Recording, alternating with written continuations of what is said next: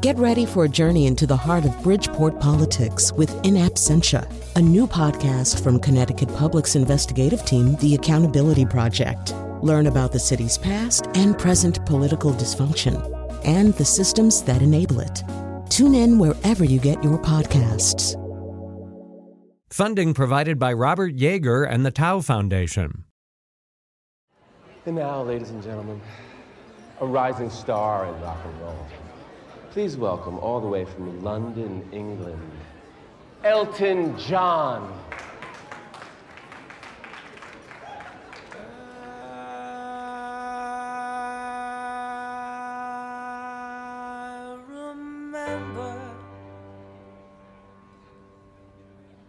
When rock was young. Me and Susie had so much fun. Holding hands and skimming stones. Had old gold Chevy and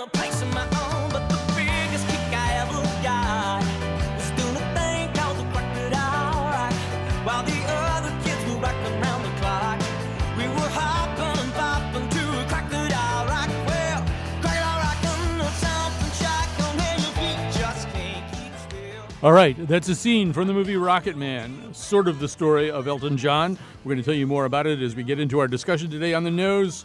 We're also uh, talking about, we're going to go from light to heavy. Uh, and the heavy part is going to be uh, When They See Us, which is uh, director Ava DuVernay's four part dramatization of the Central Park Jogger case and the case of the Central Park Five. Um, let me tell you who's here. Rebecca Castellani is director of venue operations and tour marketing for We Save Music. Rand Richards Cooper is a contributing editor at Commonweal and writes in the In Our Midst column for Hartford Magazine. Tanisha Dugan is a producing associate at TheaterWorks. And speaking of Tanisha Dugan, right now, uh, until June 23rd, uh, the play Actually, directed by Tanisha Dugan, is being performed uh, via TheaterWorks, although it's being performed at the Wadsworth uh, Athenaeum Theater while uh, TheaterWorks is being spruced up into an entirely new, wonderful uh, being. But as I go around town and talk to people, I'm, I won't be able to see the show until its final week. But as I go around town and talk to people, people are raving about this show. So uh, go and get your tickets uh, and uh, see Actually, which is, well, I won't even do a précis of it. You, you just, you can look it up on the TheaterWorks website. Also, on Saturday night, another nose panelist who's not here today, Carolyn Payne and I will be hosting, as we have in the past, Arts, Art for AIDS. This is from 7 to 10 p.m. at Art Space in Hartford, and it's there's an art grab where you get a piece of original art by an area artist at the end, uh, and there's you know light hors d'oeuvres and all that kind of stuff you have at parties, uh, and you can find out more about it and get your tickets at AIDS ct.org. I always screw that up. Uh, that's Art for AIDS. That's Saturday night, Saturday night, and Carolyn and I will be your hosts. All right, so let's get going here. I think I've plugged everything that needs to be plugged and told you about everything you need to know about, uh, except now you need to know about Rocketman. Rocket Man is. Well, Tanisha, you know, it's not, I don't know if you can call this a biopic exactly. You know, it, it is the story. Elton John himself has said it's not all true, but it's the truth, uh, which might be a good way of talking about it. Interesting. I, I didn't hear that. I, you know, I couldn't tell you if it's actually a biopic because I know nothing about that man's life intimately. Um, but it surprised me that it was a musical. So it's like a bio musical. Yeah, people do burst into song. Well, I mean, you And could, dance. You could tell some things. You're, it's probably a certainty that he didn't, at the age of ten or so, play Saturday nights all right for fighting to a crowded pub uh, in London. So, I mean, there are things true. that that happen that just we know probably didn't happen. And yes, there are other moments where characters burst into song, and and so I mean, it kind of. Ra- I'm going to stay with you for a moment or two on this. I mean, it kind of raises the question, like, what do you call a project like this, or or how do you think about it? Uh, you know, I guess in some ways it it is a a call like a calling of Elton John. I mean the the show the movie is super campy. Uh, it's super musical. So in some ways it feels to me like an an a, a washing of who Elton John is. If you want to sort of get a sense of who this man is and how he came to make the music he made, uh, this movie is a perfect example of that. It, it's tonally Elton John, if it's not factually his life. And, you know, you get to see the family dynamic and the personal dynamic and the professional dynamic. Um, and it's all shaded in this campy, musical, over the top. I mean, even to the point where at the end they sort of show you um, uh, photos of the movie stills and Elton in real life, and Mm. you realize that they've made some choices in the costuming that's even more over the top and more campy than it actually was in I mean, real you think life. the multicolored chicken costume in the movie is more uh, I do, or like garish? the Queen Queen Elizabeth, you know, costume, which is like so much more fantastic than the one that he actually wore. Um, that's I think that's the thing that I really loved and responded to. It's like this is who this guy is. He's not Reggie Dwight. Has not been for a long time, and this movie is really a, a tribute to the Elton John of his imaginings and ours. Although Rebecca, this, the movie also, I mean, it's all of the things that Tanisha says it is, but it also wants to be taken seriously in a different way. I mean, the framing device, for better or worse, is him walking into, in this Mephistopheles kind of costume, uh, walking out of Madison Square Garden and into a rehab unit, into a group therapy session uh, to begin talking about who he came to be, uh, the person he is. And that turns out to be a person who's in considerable existential pain. So I don't know. What about that? I think the frame was one of the weakest parts of the movie. However, I think the the link they've created between childhood trauma and adult addiction was very powerful and very strong. And I felt the frame sort of, in a way, undermined that. I think they could have told that story without it being so explicit and trite. Um, but I do think the way they kind of excavated his relationship with his parents, especially his mother, who was, you know, your classic cold English mother who thinks feelings are funny and why would anybody waste time on feelings, was a really wonderful thing for a biopic to do. Because I think a lot of these biopics we deal with substance abuse is just sort of like par for the course of fame, as opposed to unpacking that and, and saying why is that the case? I mean, instead of just taking that for granted and assuming like all musicians have a substance abuse problem eventually, and I think we create a very dangerous link between creativity and substance abuse, when really I think it's mental health manifesting itself in a creative output. Although the link between creativity and pain, I don't think is facile. You know, No. I mean, there's there is something there. Yeah, absolutely. I just think in general, musicians kind of we, we accept that as par for the course with most musicians. It's like, well, they're going to use coke and they're going to drink to excess and blah blah blah. But I think that this movie did a really wonderful job of of excavating why we see that so often in music. So, Rand, I don't know uh, where are your thoughts Well, going on. the film follows a pretty generic template of as a kind of Bildungsroman of the uh, the the education of, of an artist. And really, if you put it side by side with Bohemian Rhapsody, there's there's a lot in common. Uh, it's the same time frame. Um, the while the mother may be formidable, she's absolutely cuddly compared with dad. Uh, there's there's the overbearing patriarchal father who senses um, uh, sort of nonconformity in the sexual orientation of the son, hates it, uh, resists it uh, doesn't want the son to be a, a creative person. And then we follow through the emergence of the talent that goes hand in hand with a hidden sexuality that's actively suppressed, um, both from outside and within. Uh, drugs, ruination, and a kind of salvation. I mean, literally, it's, it's like the same narrative, and and I suppose that narrative could probably be transposed sideways onto any any number of people. I I found um, some of this. I, there's a great deal I enjoyed, um, but as a whole, I, I I have to say, um, I, I feel sort of yeah, it was good, it was good, it was good, it wasn't great, it wasn't wasn't terrible, which is the worst position to be in as someone who's trying to write about a book or a movie. You don't dislike anything about it, you don't want to launch into it, but you don't think it was great. I grew up with Elton John's music. I remember the impression it made on You me. You remember when Rock was young? yeah, exactly. And and and I also clearly remember thinking, a, I don't really know where to place this guy musically. Mm. His his eclecticism seemed, and I think this does come through in the film. His eclecticism seemed, and his talent seemed to just skid beyond all kind of conventional categories in music. So because he could do a lot of mm. things, but you weren't sure what the central thing was that he was doing. And I remember back then all of his crazy outfits were bizarre to me, and I, I constantly tried to enjoy his music while sort of shearing off in my mind this whole circus aspect of his presentation. I didn't know anything about his gayness, um, and I didn't know much of anything about gayness. Uh, I just thought of that. Oh, the guy wears you know weird clothes, but I really like Daniel, um, and and the film does try to bring bring that together in a way that shows it was all part of a piece. But I I, I still um, I, I, thought I, I, agree with you guys that the, the frame of the therapy um, be, became mechanical after a while, and it wasn't necessary to tell the story. And it Yeah, also I, I often wish Yeah. that, that they had allowed that. Like, sure, let's set up the device because Yeah. it's an it's an interesting and easy access point to frame it, but then like let it disappear and Yeah. dissipate into you know something else or evolve into something else. I think it's interesting you talked about the suppression of his gayness, and I think that this movie actually did the opposite of that for me.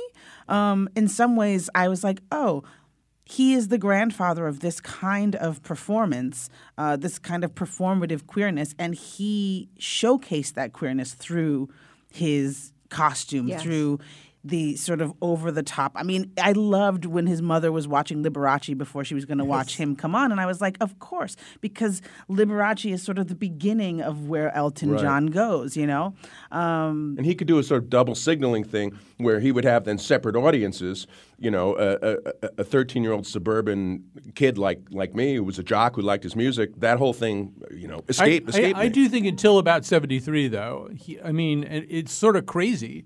Uh, but I think in uh, until about 73, most people were either in denial or just completely clueless about the idea of him being gay. I, I think it took a took a, quite a quite a lot of signaling by him before people went, "Oh yeah, I guess so." Um, tracks. right. So. Um, I, I, I am told by, and we've all been told by our producer Jonathan McNicol, that this is the first major studio film to uh, show a ma- male gay sex scene. I don't see how that could be possible in 2019, but that's according to the Hollywood Reporter, and they're never wrong. Uh, that's really quite something. The sex scene occurs. Wait, wait, wait a second. What? The first major studio film to feature a gay male sex Uh, like scene. who made Brokeback I was going to say it was There was broke. no yeah. there's no there- there- I don't think there's a sex It's scene just- anywhere. And There's like, you kissing. know, yeah, there's kissing. I don't think you know, people are. There's the That's tent not scene. backgammon. tearing each other's clothes off. So, um, so anyway, and it does uh, involve sex between uh, uh, Taron Edger- Egerton, who plays, or at least p- portrayed sex between between Taron Egerton, who plays uh, Elton John, and Rob Stark, King of the North. King of the North. Uh, uh, and I will just point a little odd through line, which is that this uh, Rob Stark, whose uh, real name is Richard Madden, plays a mm, apparently diabolical music, music manager named John Reid, who also appears in Bohemian Rhapsody as a character played by Aidan Gillen, who was also in Game of Thrones as Littlefinger. so it's very strange, a very weird through line. Let's hear a clip from the show. One of the things I think the movie does help me a little bit with it. I've also sort of wondered about the relationship between Elton John and his forever lyricist, Bernie Taupin. So uh, let's hear the two of them talking. Bernie Taupin. Yeah. You must be Elton? Yeah. Hi. Well, that's my stage name. Oh. Well, you, you can tell me your real name when we get to know each other better. Right. Uh, Um. I was have you ever... Uh, sorry. Sorry. No, no, please. See you. I like your lyrics. Thank you. Yeah, I, I got the tape that you sent. It's great. Really good. Thanks. Oh, hang on. Uh, yeah, don't, don't bother with that one. That wasn't supposed to be in there. That's not by No, no, that's really good. I wrote a tune to it. Yeah, I- Border song. yeah. I read it and I could hear the whole tune in my head. It was all there. I could see all the notes, and I just had to get it out. It's like my fingers couldn't work fast enough to keep up with my brain. Do you ever get anything like that? Uh, uh, not really, no. um, I I can write more for you, though, Elton. I'll just send them down to you. Great. I mean, Rebecca, if you're interested in the creative process, this can't begin to explain it. But I, as somebody who was a, a big fan, particularly in those first four years or so, I mean, there was a way in which Taupin's lyrics were really different from everybody else's lyrics, and you kind of wondered whether whether he was just lucky enough to blender into a guy who was going to to a certain degree, rewrite what pop music was, make it more piano based than it had been since Ray Charles and Jerry Lee Lewis or whether he really helped trigger some of the creativity of Elton John. I wound up kind of thinking the latter from this movie. I don't know how accurate it yeah, is, but I think one of the strengths of this movie is really shedding some light into Bernie's role in Elton's career and the fact that you know he was the one guy who really stuck by him through thick and thin and was able to kind of look past some of the dysfunction and the abuse that Elton was kind of you know spewing at everyone at the height of his addiction. Um, yeah, I think that you know you don't know until you actually are in a room with these people, but I do think I get the impression that Elton was an incredible like musical genius, obviously, but he needed somebody to draw that out of him, and I think that that's where the relationship really was valuable. I mean, the lyrics are obviously stunning and, and something we haven't really seen again. That sort of long term relationship. It's like it's like a Lennon and McCartney in a way, but you know, Bernie's ability to kind of let Elton John be the star and sit back and just say, I'm willing to take a back seat to this is really rare and amazing that he was able to just sort of let Elton spread his wings and be the support. he, he's played by Jamie Bell, who I believe was the original Billy Elliot in the, in the Billy Elliot movie, And he which was is another movie fantastic. about some British kid trying to overcome his father's resistance to his departure from standard British masculinity. So, so that's a thing. So, yeah, Britain's what were you- what toxic. you You know, the, the creative process is notoriously difficult um, to, to capture on film. And, and, you know, how many films are writers have you seen, you know, with back when there were typewriters, the typewriter clacking back Yeah. and, then, and then paper being balled up and thrown away. But this film really presents it as as as a form of magic. Mm. Um, so so we never see Bernie writing the lyrics. He hands these folders, Yeah. these manila envelopes to Elton John. Elton John takes them, sits down at the piano, thinks for like 12 seconds And then, composes our song, and then the melody song, comes yeah. And so it is it is I mean I take that as as a as an as a shorthand and a metaphor you know for the idea that oh well this is magic but it, it comes across as literal magic Yeah. because because nobody comes up I don't think I mean in the same way in that early scene when he's presented and I don't know if this is true to life as a piano prodigy he's a little kid he goes and and uh, and, and auditions at the Royal Academy of Music and a woman is playing you know some classical piece and uh, and uh, who's auditioning him, and then she stops, and he sits down, and she, and she says, "Have you prepared something?" He says, "No," and, and and then he just plays what she plays. She's astonished, and then he stops, and she said, "Why don't you continue?" And he said, "That's all that you played." So you know, the implication being that he could immediately replicate. I think, that's, I think that is, is, true. Is that biographically true? I think that. I mean, I think that's the, the thing that pushes people from being talented and creative to really being geniuses and that is not unheard of. I, I mm-hmm. know people who also Right. have that same skill set. Could not read a piece of music, which it seems clear Elton can, but couldn't read a piece of, mm. of, of music, but could pick Has something. Yeah, pick something up by ear, pick a classical piece up by ear, and, and let it happen. And I also happen to think, and this makes me think of Jay Z, that Elton is also capable of coming up with a melody within five minutes. I mean, mm-hmm. Jay Z famously can go into a booth and spit 32 bars of, of rap off of mm-hmm. the top of his head. Mm-hmm. We now know that there is a combination of his ability to go into the booth and spit 32 bars, but also there's a crafting that happens Right. that is probably less magical than those. But there's I think what's interesting about some creative geniuses and the true geniuses, when we separate the word genius from people who are just hardworking craftspeople, is that is that magical thing, that thing that we can't quite believe is true, but the talent, the instrument allows them to do that, and divinity. Yeah. You know? I, I wonder if you guys felt. uh, I, th- I think a, a biopic, and I do think this is one about someone who's well known has both an advantage and a disadvantage. The advantage is that we care about that person already. Maybe we know his or her music, and and and and that's a positive. The disadvantage is we know a lot of the story. Um, a, a, a film about a musician like The Pianist, um, wh- wh- whose life story we didn't know, um, the Roman Polanski film. Uh, engages us through its newness and strangeness, and but for me, I guess one of the one of the problems of this film is uh, it, it didn't for me supply any anything that I felt like I didn't already know just through a, a repeated cursory reading of, of stories about him over the years, and I and, and I think that that's one reason why I don't know maybe you guys found something in it that was that lifted it to the next level for you, but I thought there was like a dutiful working through Well, first of of a all, well-known life. most of the people watching this movie are younger than you and I are, Right. so they are probably going to, including these two panelists. I, th- I mean, you're right. I don't know his biography in that way that I could plot it along, but I also think that relationship between Elton and Bernie, that to me is what lifts the story. Yes. This idea that like you need a partner in your creativity, but you cannot rely on that partner to carry you through your Yes. life. And it's also unfair to ask them to do that. And I thought that was beautifully rendered in this piece that, you know, Bernie never never appeared to be trying to fix No. Elton. He was like, "That is your job." Even at the end, when he was like, "Please sit here with me at rehab," and he was like, "No, this is your work. This is your work." And he The says, You'll always be my brother. Yeah. And that's how the relationship felt. Like they really had, you know, that gets thrown around so often. It was like, Oh, you're my brother, you know, you're my sister in arms and something like that. But that really did feel earnest. Like this was the one person that he didn't need to sit in a room with and workshop these songs, but they had their own creativity that was able to meet in this magical middle that didn't require them to do that work for each other. And I think that he's alive because of that. You know, Yeah. Lorraine Hansberry talked a lot about the loneliness of creativity, Mm-hmm. right? And so, and I think having Bernie allowed Elton, despite all of the demons in his personal life, to not be alone in his Yes. creation in a way that allows him to survive. I find myself contrasting it a little bit with the series Fosse Verdon, which I'm going to talk at the talk, talk about at the end uh, during our endorsement period. But sort of that's very much about somebody who is trying to fill, maybe about talk about two people trying to fill psychic voids with creativity, which is the place that they are happiest. You know, Yeah. they are happiest doing that kind of work. They're happier there than they're ever going to be in their personal lives. But that seems not, also not really sustainable. And it seems more sustainable. I mean, you know, Elton's been. We were told at the end he's been sober for 28 years or something, and Yeah. he just seemed like he has a pretty good. He owns one thing that was left out. Like he owns. He's owned a British football Yes. team. Yeah, I mean, he's like. There's a whole side of him that's not covered. But There was a lot that was left out in terms of like straight you know the all straight of the seeming pieces. Yeah. the relationship with the royals. I mean, I thought we were going to go all into Yeah. into that. I'm so those are the stuff. didn't get the I'm glad we weren't too. Right. So, you know, the one thing, one last thing I want to ask about, and Tanisha, I'm going to start with you for uh, what reasons that will be obvious. There's, okay, so I've never seen any of the Mamma Mia movies, and I'm not going to see them. Um, have. So we'll start there.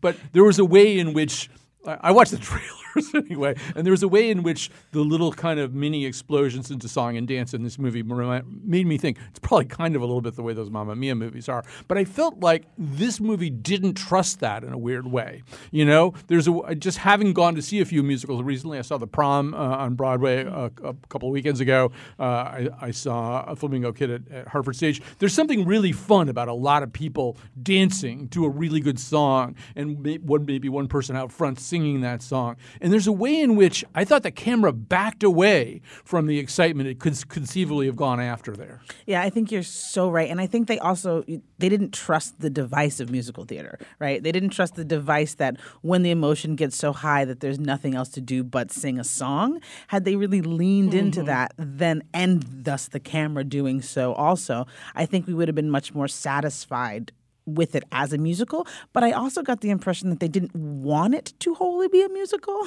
you know, like it did. I somebody said, in, in, as we were talking earlier, that this felt like a music video, like an overgrown music video, and I think. It, it's much more of that genre than it is a musical, and it would have been better served as a musical because musicals are really great storytelling Yeah. devices, and there's catharsis at the other side, which they were so desperately trying to have. Um, that- Mamma Mia, you know, going into it, you're seeing a musical, and I think based on the trailers, I was shocked that it had as much musical theater cues as it did, and I really wish that they had leaned fully into it because it was the strongest parts of it was when they were. Yeah, like when his father sings. Yeah. Yeah. But it sort of gestured at that, and then suddenly it, it, it backed off. They did that, and then again with Rob Stark, which I loved, and then we kind of moved away from that. There was like a couple little like snippets of song, but I really wish that they. Rob Stark sings. Rob Stark sings on Honky Cat, and he he sings the Rains of Castamere too. You Yeah, right. He's it. not on the beat uh, a couple of times, and I'm thinking, boy, that is it shows the difference. We got to get uh, wrap up here pretty fast because we got to get uh, over to uh, our other topic here. But maybe we should just very, very quickly play uh, a little bit so you can hear Rob Stark, whose real name, by the way, is Richard Madden. Is it, Um, though? Is Poor it? I don't Richard know. It probably is Rob Stark at this point. Uh, here he is as John Reid talking to uh, Taron Egerton as Elton John. What's this? Hmm? Number 11 in Italy. The song doesn't work. That's the problem. The record's coked out MOR. The problem is you have never understood me and what I have to go through. And you know what? I should have sacked you when you left me. I am glad I left you. It means I can maintain some objectivity in your self-indulgent, myopic little world. Get in the studio, make some music, or don't. I don't care.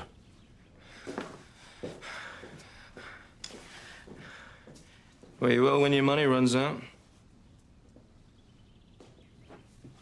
Do your worst. In fact, take me to court. You signed contracts with me years ago, so I'll still be collecting my 20% long after you've killed yourself. Mum. Uh, I think he should have called it Moments in a While, the way he did in The Bodyguard. Uh, all right, we really do have to go uh, in order to have time here. I, I thought going out it might be fun. You know, Elton John is often very well covered. Uh, there's actually a, a compilation called Two Rooms that has all kinds of interesting covers. This is uh, Tina Turner doing The Bitch Is Back.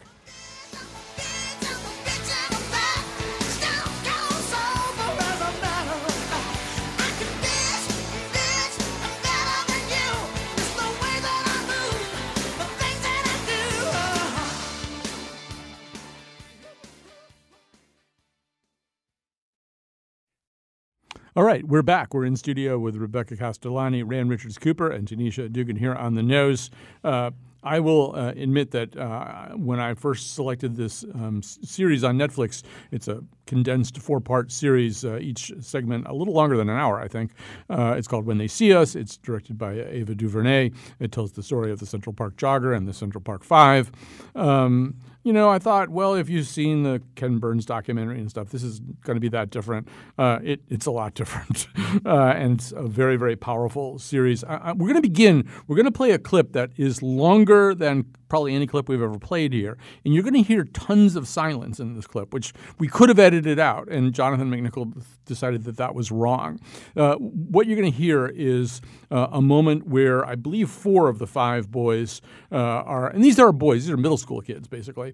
Uh, they are brought together in a room for the first time. Now, they are supposed to have been a gang who, who ganged up uh, on this woman. In fact, none of them knew each other. They were, few of them knew each other. They weren't uh, friends. they, a couple of them needed to be introduced to each other, even. they have all been taken off by this time and subjected to relentless 18 hours, no breaks for sleep or food or anything like that, interrogations in which they're told the things they have to say if they ever want to get out of this situation. And they've all broken in various ways. And we've seen a lot of that happen. And, and now you see this awkward coming together after all of them have provided at this point confessions. Confessions which are not plausible in many cases, uh, confessions which conflict with one another in significant material ways. But now here they are in a holding cell uh, and they're talking to one another. I'm Tron. That's like. That's like Antron? Yeah.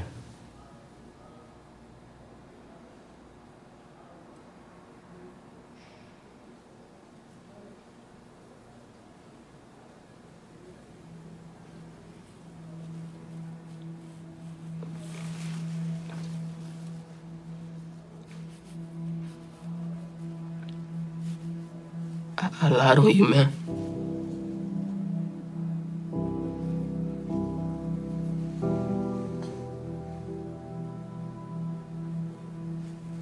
I'm, sorry.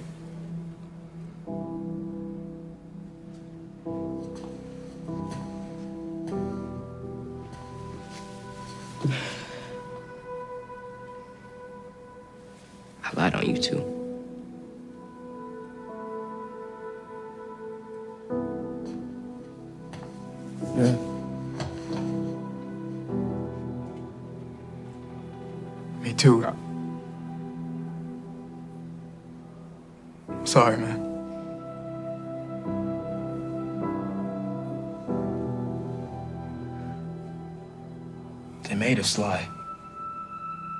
Right?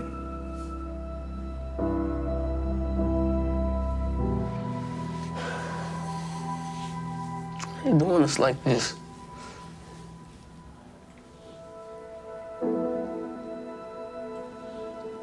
What other way they ever do us?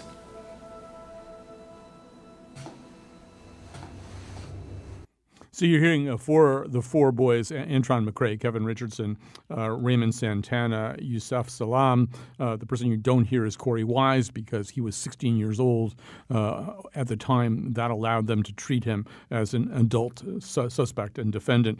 Uh, his case wound up being getting handled very differently. He and Yusef Salaam were probably the two people who knew each other the best out of the five. But as you can see, there's a, not a lot of heavy familiarity uh, among this whole group. So I'm going to let Tanisha kept catch her breath after hearing that clip Mm-hmm. because, uh, and I'll go first with Rebecca. I, I don't know. I, I don't even know where to ask you to begin. So uh, you pick your spot.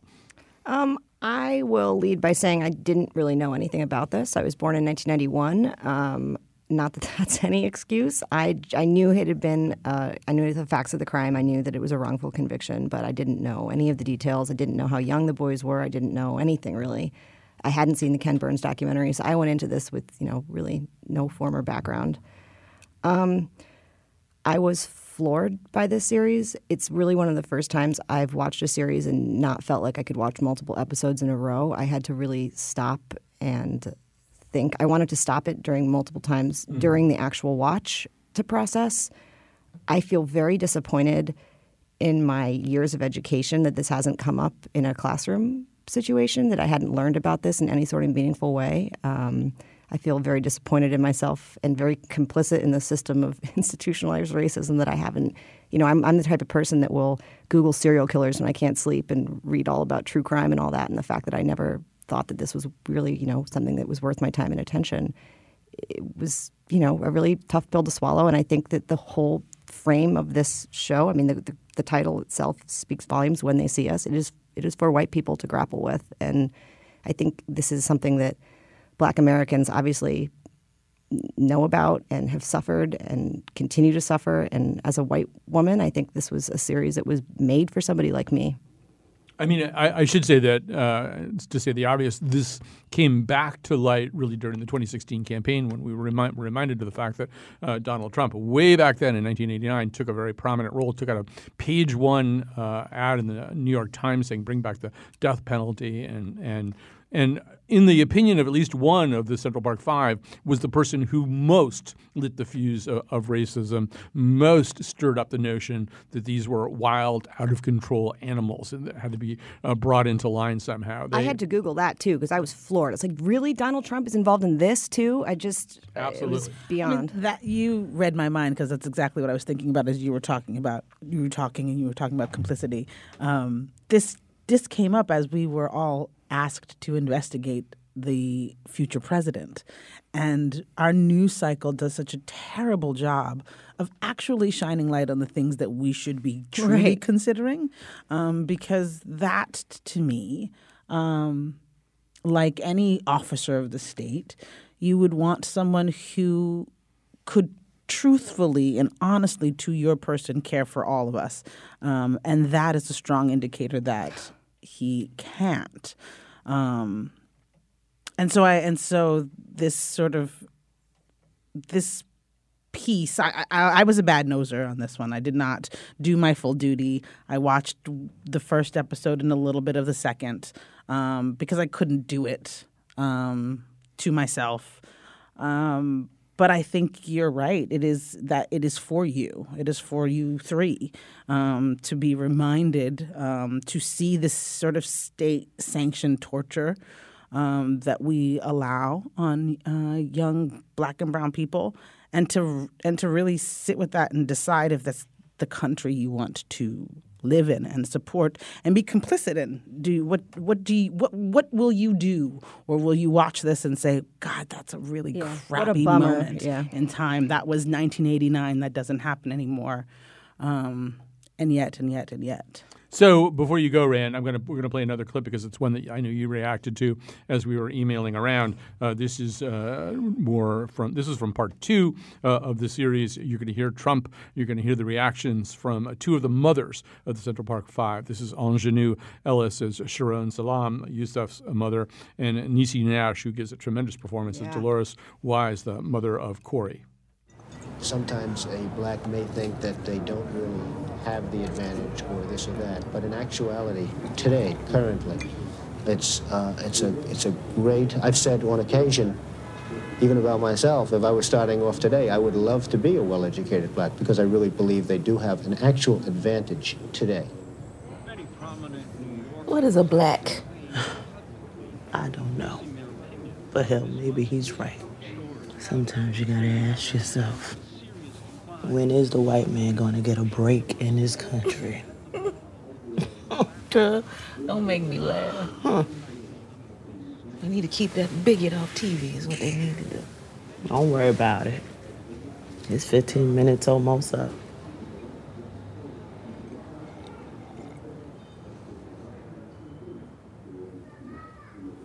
They want to kill my son. That devil that devil wants to kill my son. You're gonna take an ad out about killing my son?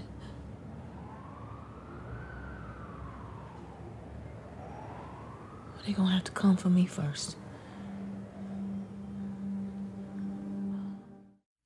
All right, uh, go ahead, Rand, because you did you did uh, take note of this. Well, um, this is a film that I would happily discuss for several hours um, because it raises so much, and I I admire it a great deal. The the Trump um, uh, scene, which is mordantly funny, at first seems almost like a tossed off irony because, of course, we know that his 15 minutes don't end. The guy is now president, but it's very effective in that at a deeper level, it reminds the audience that no matter what happens with these five, and they ultimately receive a legal reversal, but only because uh, uh, the actual rapist in, um, steps forward and confesses. But they do they do get restitution, reparation. There's a forty. They sue the city. There's a forty million dollar settlement. But the the fact that the Trump the Trump reference reminds us that project into the future. Not only will, despite whatever progress has been made, not only will things not be that different, but the the biggest hater of all the worst is going to be the first. So there's a there's a backhanded way of of, of you know reminding readers that um, that i- the, landscape of race relations is going in many ways to remain as gloomy as as terribly gloomy as this film says it is. But I want to go back to the first um, clip that you played when the boys talked to, to each other for the first time, and. I, I think it's it, it, it exemplifies what this film does that a, that a documentary can't do people could watch the Burns documentary first, and factually, it follows with a couple of minor but important differences. It follows along in terms of establishing what happened in the case. But what the documentary can never do is add the human stories that she gets at. And the way that scene worked, with the boys reaching a very difficult moment of private truth telling, really the first time that truth of any kind has been told in this movie. And it's truth being told by them to each other under horrific pressures.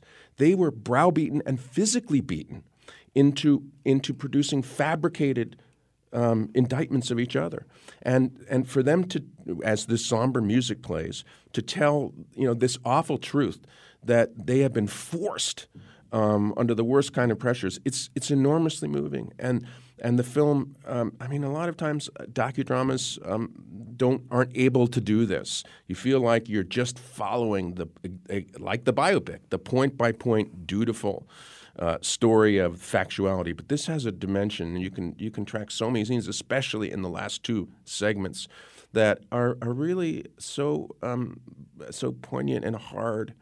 The suffering caused by the injustice that these that these guys were exposed to. That I don't know. It's So what I want to make sure we don't do is think that because they got paid forty million dollars, there's in any way a res- uh, uh, reparations or, or rectitude for taking fifteen-year-old boys' lives and taking their time, which you can never get back. And I would ask any parent out there, how much is your child's childhood worth?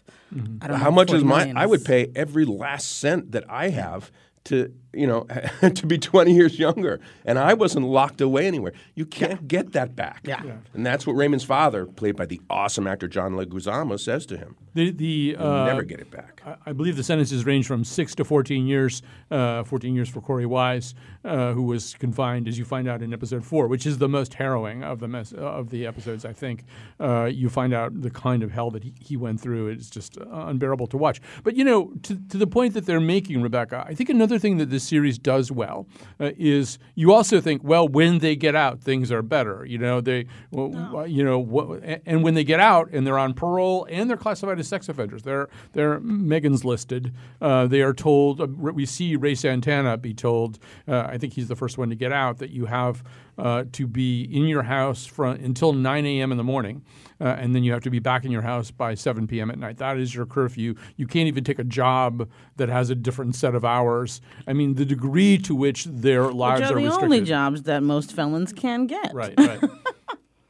Uh, yeah, I mean, I didn't think that, and I don't think that. I think that mm, even if this hadn't happened to them, you know, there's some level of imprisonment that young black boys are in. I mean, you know, there's just bias everywhere you turn. In any whether you're a convicted felon or not, it's harder for black men to get jobs. Uh, That continues to prevail. I uh, I think you know Donald Trump's whole line about oh well I would love to be a educated black man. Just that is I think how a lot of people think. I wanted to make the point about parole because here in Connecticut, uh, last two nights ago, uh, a an election reform bill failed partly because one of the Republican leaders said that it allowed uh, parolees to vote, and he thought that was wrong. Parolees Cool. shouldn't be able to vote. I mean, I, I think if he were to watch this series or read a book like Charged uh, by Emily Bazelon, which is one of the great books of this season, he would understand that parolees are in hell. Basically, it is just an absolutely horrible. You're still in position to prison. You're just not behind bars. and very easily violated. This too. is one of the way in which ways in which I think the film clearly shows the the the uh, what's going on in in the 30 years since this happened. I was interested that half of the film is devoted to the post trial.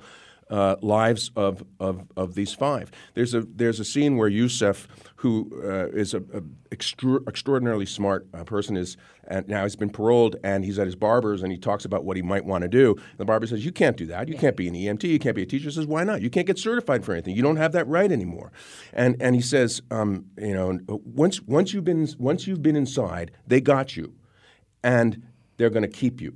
And and li- lines like that and scenes like that, and the fact that half of the drama deals with the post incarceration lives of these guys shows very much the presence of, of, uh, of, of critiques of mass incarceration that have happened the past past 20 years. This film wouldn't have been made this way without Michelle Alexander and uh, and, and and the new Jim Crow. Um, it, it wouldn't have been made this way without Ta-Nehisi Coates, without the contri- critique of mass incarceration. So it's it's interesting to see that in part this is this is this is an updating based on on social criticisms that were well known to African Americans 30 years ago, but but barely known to white Americans. We're kind of Well, running out of time. known, We're- But yeah.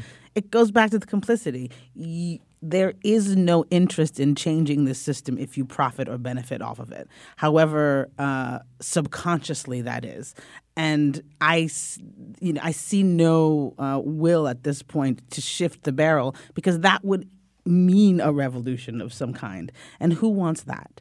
Right? Who actually wants that? Well, I, and so I, we'll, no, I would we'll- disagree we'll with that this. as a matter of policy. Anyway, I mean, there's uh, the the opposition to incarceration has now become a bipartisan issue. The the idea of shrinking our, our prison population, of not putting people in prison for ridiculous charges, is now. I mean, there's bipartisan consensus on that. Are we going to free every single person who was was uh, put in jail for marijuana Yes, as we are building to. this this enormous marijuana business Industry. around the country that is centered on white men and that employs literally only employs white men. But that, that was part of the negotiation here in Connecticut. Uh, the bill didn't pass, but part of it was not only that, but the expunging of records uh, for people who had been uh, arrested for marijuana. That was going to be part of the legislation. I, I do think there's some reason for hope. I would encourage people to read the book Charged. It, it has a lot of the injustices in, in it, but it also talks about this incredible prosecutorial reform movement, which is happening all over the country right now.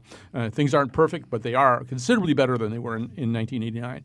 Uh, we're out of time, then there's like all kinds of things we wanted to talk about, including the wild irony of Felicity Huffman playing Linda Fairstein, and then Linda Fairstein's own post Netflix existence, which has become a, a lot more complicated because of her role in pushing this prosecution. She Um, should have gone to jail. No, like the the one the one thing that I do want to say as we head out here is one of the many things that DuVernay does marvelously is use music uh, throughout this movie. And as I was sort of trying to decide what song to go out of this segment with, I had a lot of choices. Uh, we're gonna go out with Mos Def's uh, Umi Says, but uh, the music in this movie is really really stirring. Ain't no perfect man. I'm trying to do the best that I can with what it is I have. I ain't no perfect man. I'm trying to do the best that I can with what it is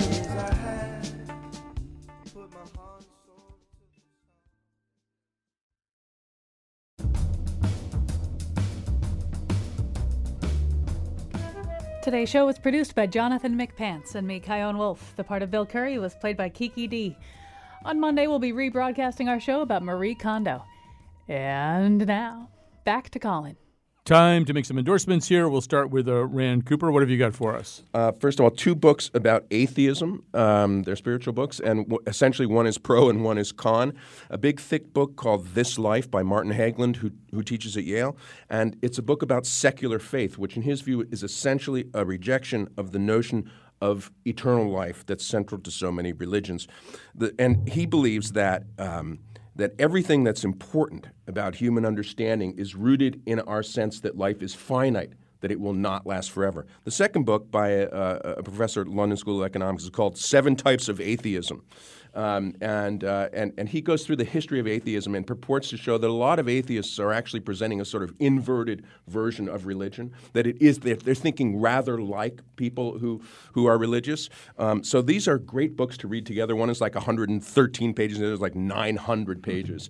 Um, and then the other thing, uh, since I've gotten the spirit taken care of, something for the body, if you happen to be down in southeastern Connecticut at all this summer, there's a great restaurant in Mystic called M Bar, which is in a, in a converted gas station right on the main drag. It's very cool. It's a sort of vintage throwback place. It's not that expensive.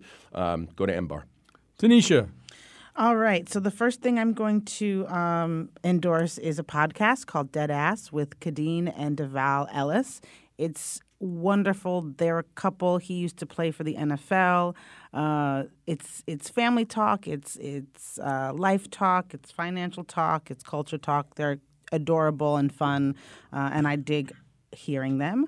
Uh, I'm also going to endorse Mecha Noodle Bar in Fairfield. I was coming up from the city and I stopped because I thought I wanted Milkcraft, but next door to Milkcraft was this noodle bar. So I was like, oh, I'm going to go in there first before I have Milkcraft. And I had delicious, amazing ramen, which you can't find a up here. Um, There or might, I should say, there might be one of the, one of them in New Haven too. There's one in Granby that's And really Crown- good, but, uh, too. The one even with that name, I think maybe on Crown Street. I'm It not was sure. super cute. And then there was a picture of Mr. Bourdain, who I love, and they were playing hip hop music, which was really funny considering the audience of people in the restaurant. Um, but I asked, and it was the restaurant was um, founded by two friends out of Danbury, a young Vietnamese kid, one Dominican kid, who uh, came together. Oh my gosh. to- Say yeah, the, na- say the name again.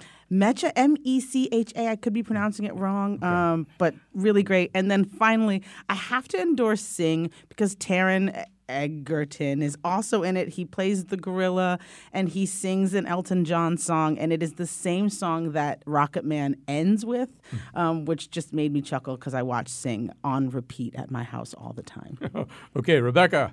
So my first endorsement is just generally for Phoebe Waller-Bridge. Uh, she wrote the first season of Killing Eve and has recently just dropped the second season of her fabulous, funny, heartbreaking series Fleabag on Amazon Prime. If you haven't checked that out, it is about as perfect a dramedy as there is. Um, so Phoebe Waller-Bridge, wonderful writer, actress, talent. I think we're going to be seeing a lot more of her as the years go by. And my second one is a kind of a broad Elton John plug to really give the full albums the time they deserve. I think Elton John is one of those people where we know all the singles, we can sing the singles, but Goodbye Yellow Brick Road in its entirety is probably the record I played the most uh, on my turntable because I'm a good millennial and have a record player now. but it is uh, it's got some of my favorite songs and the flow of the album, the highs and the lows that he's able to capture on that album is just really something special. So in, instead of just listening to your favorite, you know, Tiny Dancer and your song on repeat, I would uh, urge you to kind of really take the albums as you know creative works as they were intended to be listened to. All right, I'm going to quickly endorse the, the actor Michelle Williams.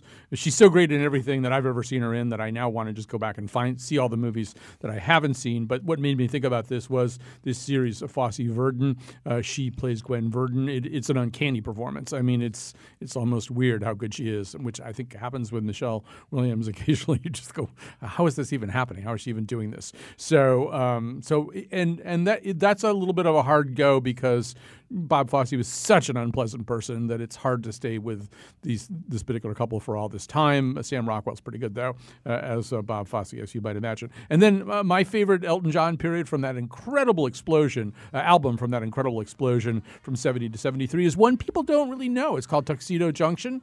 Uh, it, it's um, it's it's a very Western themed one. They didn't release any singles from it, although at least one song, Amoreena, uh, does appear uh, in the movie Rocketman. So we're going to kind of go out with uh, "Son of Your Father" also from that.